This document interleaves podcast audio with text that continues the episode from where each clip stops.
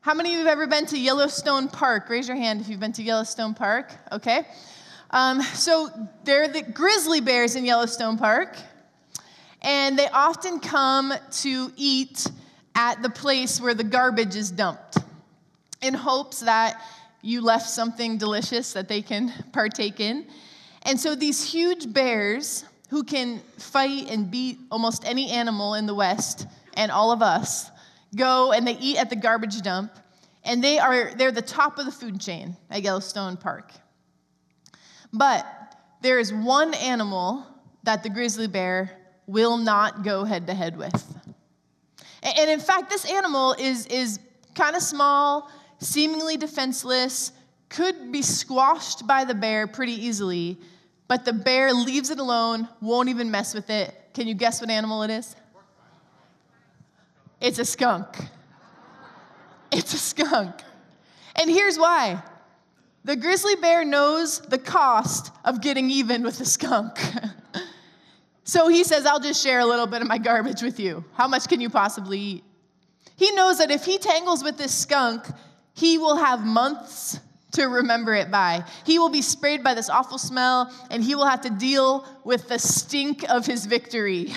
yes, he will be victorious, but he will have to deal with the stink of it.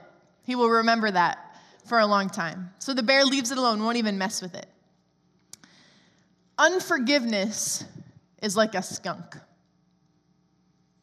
Getting even, living in revenge, staying bitter, you can do those things, but they come at a very high cost. It's a victory, but you also have to live with the stink. Sometimes we feel like it's a victory. It's not in the supernatural, but we may feel like we got even. We got the revenge that we were looking for, but we have to live with the consequences of that.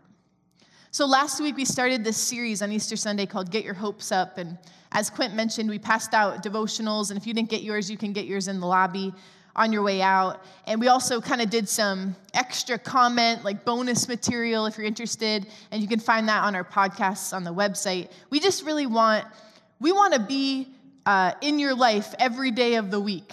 We know that you only come one time on Sundays, but or and hopefully maybe on Wednesdays, but we want to we want to be in your life every day of the week and so we created these things that can really get your hopes up every single day when Monday comes, when Tuesday comes, when Wednesday comes.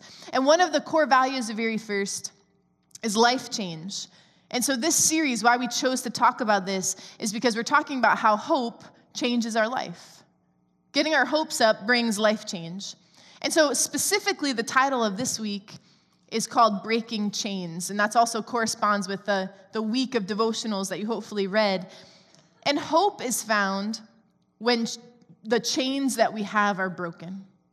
When the chains that we have, when the things that are weighing us down are released, hope is found when we let them go. Now, I want to settle this first before we dive into the scripture about this. God does not need you to break the chains for him. God does not need you to figure out how to wiggle out from underneath the chains or cover up the stink of the skunk. God does not need you to figure out a plan to eliminate the pain and the frustration in your life. He has it handled. Somebody came to church today and needs to hear that. He has it handled. He has it handled, and He knows what we need more than we know. Chains, they come in shapes and sizes and causes, but, but the specific thing I want to address today are the chains that we take on because we have unforgiveness or because we're offended. Now, some of you might say, yeah, okay, I can click off now because I'm good. I don't have any, I'm not mad at anybody currently, I'm not in a feud. But the truth is that the occasions to take offense are endless. Daily, we're given the opportunity to be offended. In Target, you're gonna be offended. People are ruthless in there. They wanna get in line and get out as fast as they can. As humans, we naturally hurt each other. I don't know why. It takes a lot of work to get along. And these offenses range from kind of like slight annoyances, like that was frustrating, to these deep, bottomless wounds that can just completely tie us up and bound us up for, for a long time. But the trajectory of your spiritual life is absolutely determined by your response to these offenses. Whether they're small and annoying or bottomless and heavy, your, the health of your spirit can be measured on how well you deal with someone offending you. So here's the takeaway for today no matter what the culture says, there is no weakness in forgiveness. There is no weakness in forgiveness. That doesn't make you soft. That doesn't make you not a leader. That doesn't make you uh, not somebody who can, who can just take on life and stand up for your family and hold your rights. There is no weakness in forgiveness. In fact, I would like you to, to think about this today that I believe forgiveness is probably the strongest thing a person can do. In fact, I think forgiveness is so strong, forgiveness is so powerful that it literally breaks the chains that we have of bondage and of brokenness. Just forgiveness. Forgiveness is the thing that breaks the chains off of our life. So I want to talk today about what does God say about forgiveness? Let's just start there. What does he say? Well, in the Old Testament, on the Day of Atonement, a scapegoat, so, so a goat that they would set aside, was symbolically laden with all the sins of the people of Israel. And they did this once a year. And so they said a year's worth of sin were symbolically saying that this goat represents that. And then they lead the goat away into the wilderness to customarily explain this goat is taking all our sins, all our pain, all our shame, all our brokenness, all the things that we don't want to talk about anymore, we don't want to deal with. This goat is taking it into the wilderness to go be part of the wilderness and, and be gone forever. And then they chose another goat who was chosen by lottery, who was sacrificed, symbolizing the need for a substitute to die in the sinner's place. And in the Old Testament, they did this because it perfectly foreshadowed Jesus' once for all time work as our sin bearer. It showed there was a substitute, and it took the sin into the wilderness for us never to have to deal with again, totally forgotten. And so in the Old Testament, and then again in the New Testament, when we see on Good Friday the, the, the pain and the agony that Jesus had when he, when he died on the cross, and the way that even a holy God had to leave him for a moment so that he could substitute for us, we see that forgiveness means that God buries our sin and does not mark the grave. That God doesn't bury the hatchet and leave the handle out so he can come back and, and, and use it against us. He, he completely buries it. He, he sends the goat into the wilderness to never be seen again. He sacrifices the goat as a substitute. He, he hangs his son on a cross. And, and when Jesus hung on the cross, he put away sin, he put away guilt and defilement and penalty. Gone forever, sacrificed as a substitute for us. And we see this amazing act of forgiveness, and we live in this grace. And we sang about it today, and, and we live in it once and for all. As far as the east is from the west, our sin is vanquished. Did we deserve it? No. Did we, did we earn it? Not at all. But we got it, this radical grace that God affords us.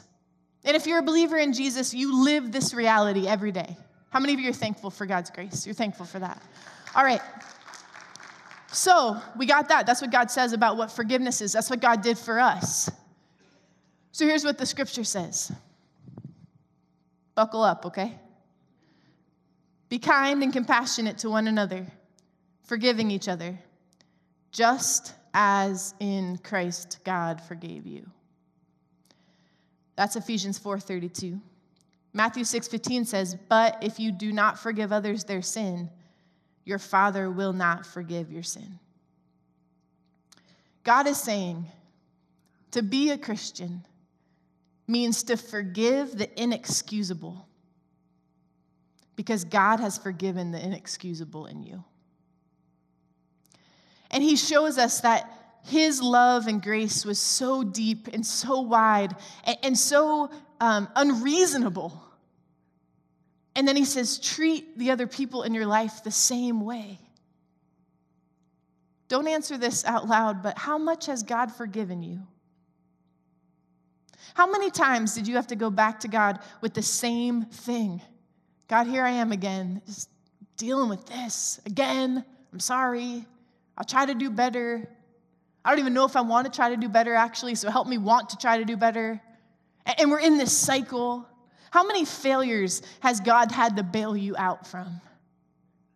How many times did you earn a friendship or a relationship to be broken because of the, this ridiculous thing you did, but by the grace of God, He allowed that relationship to stay intact? The scripture is so clear here that when we are stingy with our forgiveness, when we withhold our, or hang on to our rights or our entitlements, that we are not forgiving the way God has forgiven us. And when we uh, hang on to that little annoyance or, or lick that wound of offense, that we are not extending this radical grace that God extended to us. Forgiveness and this grace that God gives us, it's so profound, it's so sweeping. In fact, I want to bring us to Peter, um, 1 Peter 3 9. If, this fir- if that first, those verses hurt you, just this one, this one's even going to like be more painful, all right? It says, don't repay evil with evil or insult with insult. On the contrary, repay evil with blessing, because to this you were called so that you may inherit a blessing. So, so here it's talking about how you deal with a person who is not repenting. What do you do with a person who isn't sorry at all? This verse describes a person who doesn't even recognize how they wronged you. Maybe they were even glad that they were doing it. They're glad that they're causing you pain. They're glad that you're suffering. God says, This is how you treat them bless them, which is a verb, it's an active word. It doesn't mean ignore them, get them out of your life so that you never have to deal with them again. It says, Bless them. This is not talking about when someone comes to you and, and, and they're sorry and you're sorry and you have like this hugging moment and I forgave them and, and that's so great and, and you apologize and you walk away and the relationship is restored. That's important too. But this is actually talking about the person who will not admit or understand how they hurt you. Maybe someone or a group of people that chose to even hurt you on purpose. Jesus says that is going to happen. And in this situation, being a Christ follower commands us to choose not to be the punisher. This is the perfect scenario where we can be set apart from the entire culture because the culture would expect or accept us accept us to, to treat someone poorly who has treated us poorly or to, to snuff them out or to not have a reaction. But we must treat these people better than they deserve almost as if we hadn't been hurt. Now, you might be thinking, okay, but I'm mad. Like, where do my emotions fit into this? It's not like once you start following Jesus, all of that goes away and all of a sudden you're just kumbayaing all the time, right? That's not actually how it is. Is God saying you can't feel hurt, you can't feel brokenhearted? How is this fair? How, how, do you even do this as a human being when someone hurts you so badly or hurts your family that you bless them? How is that even possible? And I think the question to ask here is this Is God enough? Is God enough? Because God is our merciful high priest, He feels what we feel. God sees you crying in your bed at night, even if no one else ever does. God sees you rush to your car when you leave a situation because your, your heart is broken, so no one sees you, and what you say to him in that moment. God sees what your heart feels like. God knows you've been insulted and treated unjustly and cheated. He is sympathetic and he is attentive. But is it enough for only God to know? When we have let others know what we've endured and what our offenses are and how, how unfair we've been treated, we are literally showing that it isn't enough for just God to know. That I need other people to, to uh, validate that I've been hurt.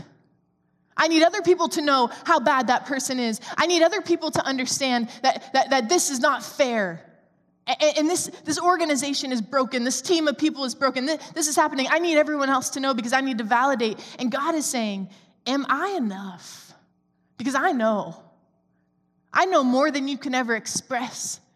I know how you feel on your darkest moment, and I know how you feel when you're when you're doing okay. Is it enough for God to know our sorrow? Is it enough for God to know our pain, our disappointment, our frustration? Can we move forward treating others better than they treat us, even if it means only God knows and nobody else? This is how real God must become to us. That we know that when the culture says revenge, God says release. He's got it. He hears your pain, He knows your cry. And He's not doing nothing about it. He is, he is doing what only He can do in the most just way because He is full of just and full of mercy. So, why is God so serious about forgiveness? I mean, He, he, he gives us some very real love your enemies, uh, if you don't forgive, I, I, can't forgive you. He gives us some very real um, guidelines on forgiveness. It, it's, it's no you know, easy, quick thing to, to accomplish. Why is he so serious about it?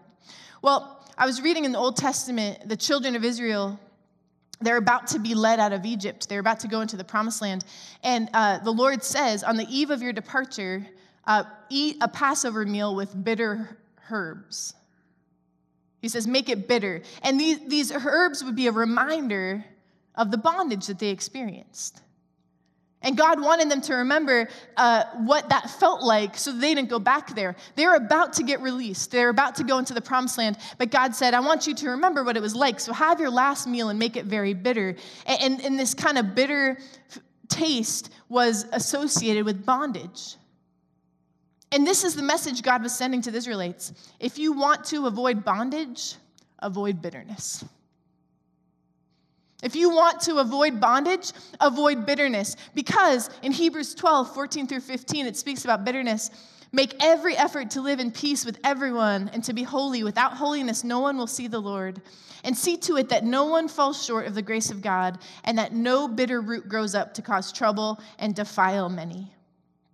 The root of bitterness contaminates and defiles not only the one who is bitter, but the whole camp, all others around them. In my mind's eye, if I was uh, personifying bitterness, in my mind, it's like sticky. In fact, this kind of flashback from my childhood, I don't know. Do you have that picture? This is how it feels. Bitterness, it's like this sticky, uh, it, it, it just infects you. Like, as much as you try to wiggle out of it one hand, then your foot gets stuck. And then you're trying to, to get your body out of it, and then both your, your hand and your foot get stuck. It, it tends to just stick us. And in fact, it attracts other people who are caught in the sludge too. And then all of a sudden, you're all just in the acme glue just together, trying to get each other out, but you're just sticking to each other. And a bitter heart tends to go around and find others to, to pull into bitterness. It feels good. It feels good to complain and lament with someone else who feels the same way you do. And you find this kind of solidarity that you both believe the boss was mean to you, or that your family member is deceptive, or your friend is selfish. Bitterness is sticky. It's, it's tricky, it's sticky. And if you want to avoid bondage, Avoid acme glue. Avoid bitterness. Because once you get in there, once you get stuck in there, and then you pull some other people in with you, after this, you get hit by a truck. I mean, that's pretty much how Looney Tunes always ends, right? I don't know. When you forgive, it's like untying the chains that bind you up. It's like getting free from the glue, it's, it's getting unstuck. And I believe that Jesus is so serious about forgiveness because he knows that that bitterness keeps us in bondage. Also, unforgiveness steals our anointing. Anointing is God's power. It's this ability that we have to, to do things easily that otherwise might be hard. It's the things that God has given to you specifically for you to do. It's your mission. It's, it's the thing that God wants you to accomplish. And I believe that the enemy will attack you constantly because he wants you bound up in bitterness and resentment and offense because this will just shut down your ministry. It'll shut down your anointing. Because you cannot be unforgiving and offended and still have anointing. You, you cannot have strife in your relationships and friendships and family and still have anointing.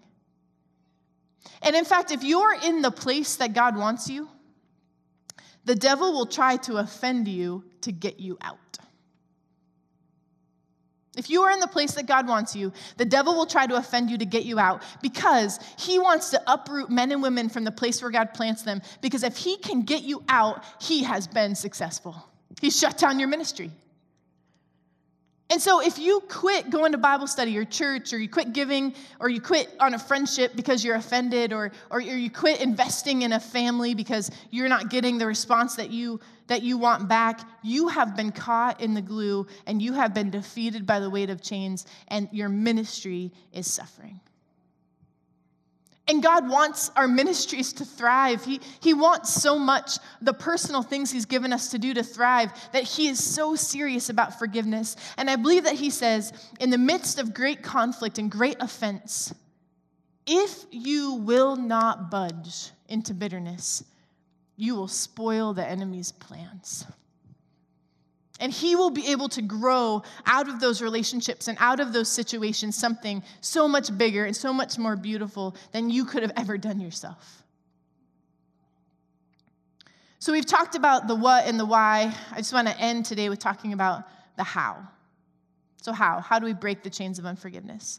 Um, Corrie ten Boom told this story, and it was so powerful to me that she was talking about how she couldn't uh, forget about a wrong that had been done to her she felt like she had forgiven the person, but she kept rehashing the incident. She couldn't sleep.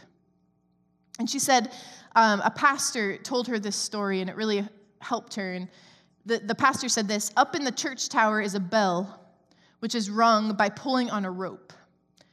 But you know what? After the sexton lets go of the rope, the bell keeps swinging. First ding, then dong. Slower and slower until there's a final dong and it stops. He said, I believe the same thing is true of forgiveness. When we forgive, we take our hand off the rope.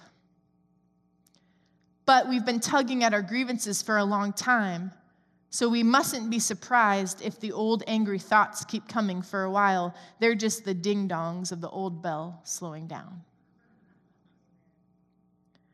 I believe that when you choose to forgive someone, all of your emotions might not go away overnight you make sure that you just release the rope. Release the rope. And once you let go of the rope, once you forgive as Christ forgave you, the ding dong of the old thinking will slow down. And eventually, that will be released from you. You may have to declare your forgiveness a hundred times the first day and the second day. But the third day might be 99. And each day after that, until one day you realize that you have forgiven completely, and then you can pray for the other person's wholeness. Most people, we have to remember, are not against us. They're not trying to offend us, they're just for themselves. We all tend to be that way. We have sort of this nature of this broken world to fight for our own agendas and, and things from our own corners of the room. But I want to let you know the more that you pay attention to the offense, the more strength you give it. You have to stop talking about it. You have to. You have to stop talking about it. And then you have to commit to Jesus, repent of anything you did wrong, and move forward. And don't stay stuck very long. There's a saying uh, that, that goes like this If someone hurts you, cry a river, then build a bridge and get over it. And that'll preach right there. The worship team's going to come and uh, we're going to get ready to respond. When we carry around the chains of unforgiveness, we lose hope.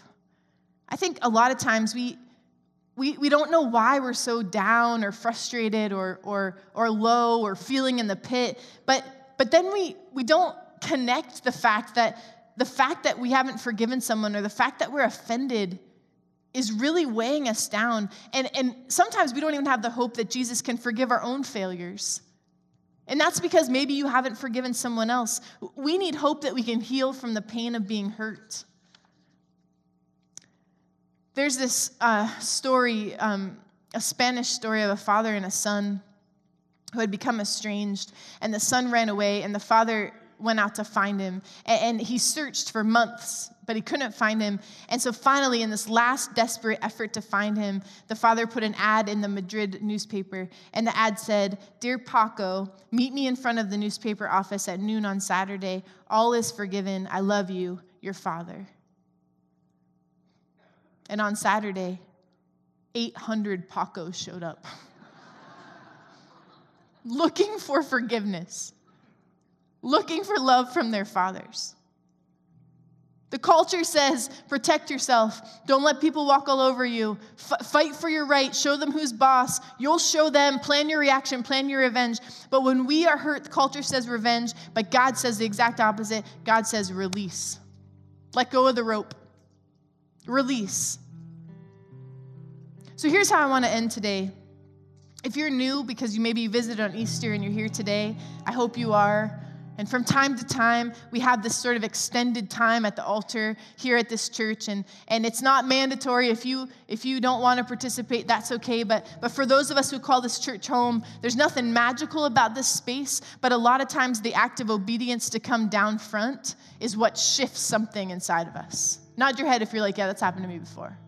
It's, it's sort of that moment. It's that physical act of taking a step forward that changes something inside of us. And so, if we're really being honest with ourselves, every single person here has someone or some small offense of hurt that they have to let go of. Even if it's the person in front of you on Peach Street that just couldn't, you know, drive fast enough. Like, we have something. So, this opportunity I'm about to show to you applies to everyone. There's no judgment. If you come down here, we're not going to be like, oh, yeah, I mean, she's really hurt. That's all we're going to do.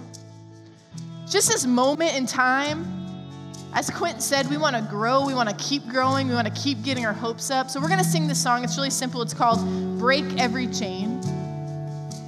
Break every chain of offense, break every chain of unforgiveness. And we're going to ask God to truly help us forgive the people who hurt us. And so I just want to invite you, um, would you stand? And I want to invite you to come down here and even just to sing this song, even if it's precautionary. God, I'm not offended, but I might be. I might get offended later. And I need to make sure that I wiggle out of that, that glue, that I don't hang on to those chains because I want to get my hopes up. I'm going to pray and then we'll sing this song together. Father God, I thank you that your grace is so radical, God.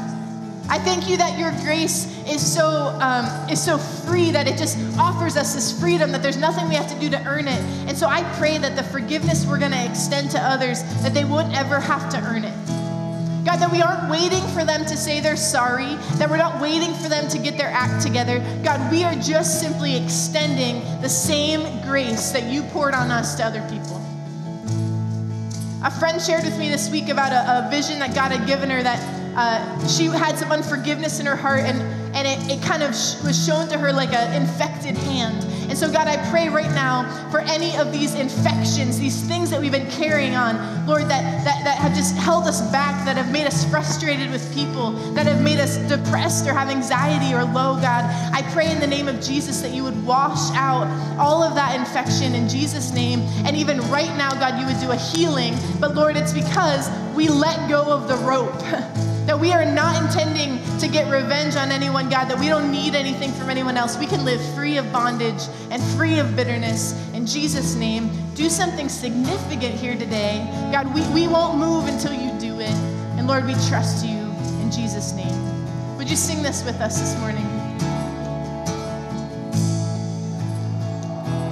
There is power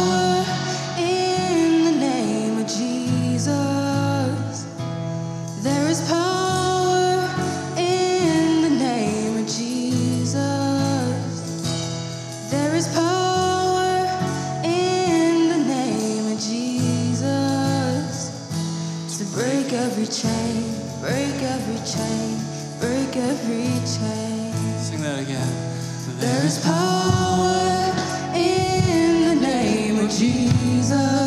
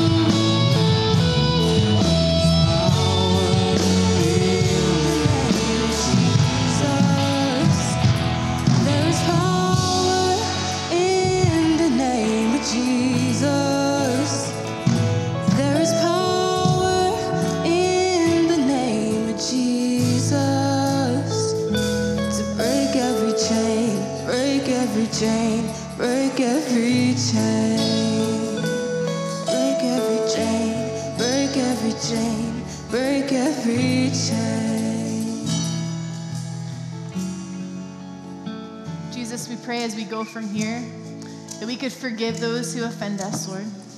That it would not steal our anointing, God, that we could live free in, in forgiveness and freedom. God, do the work, complete the work that you've started here today. We're trusting you. In Jesus' name.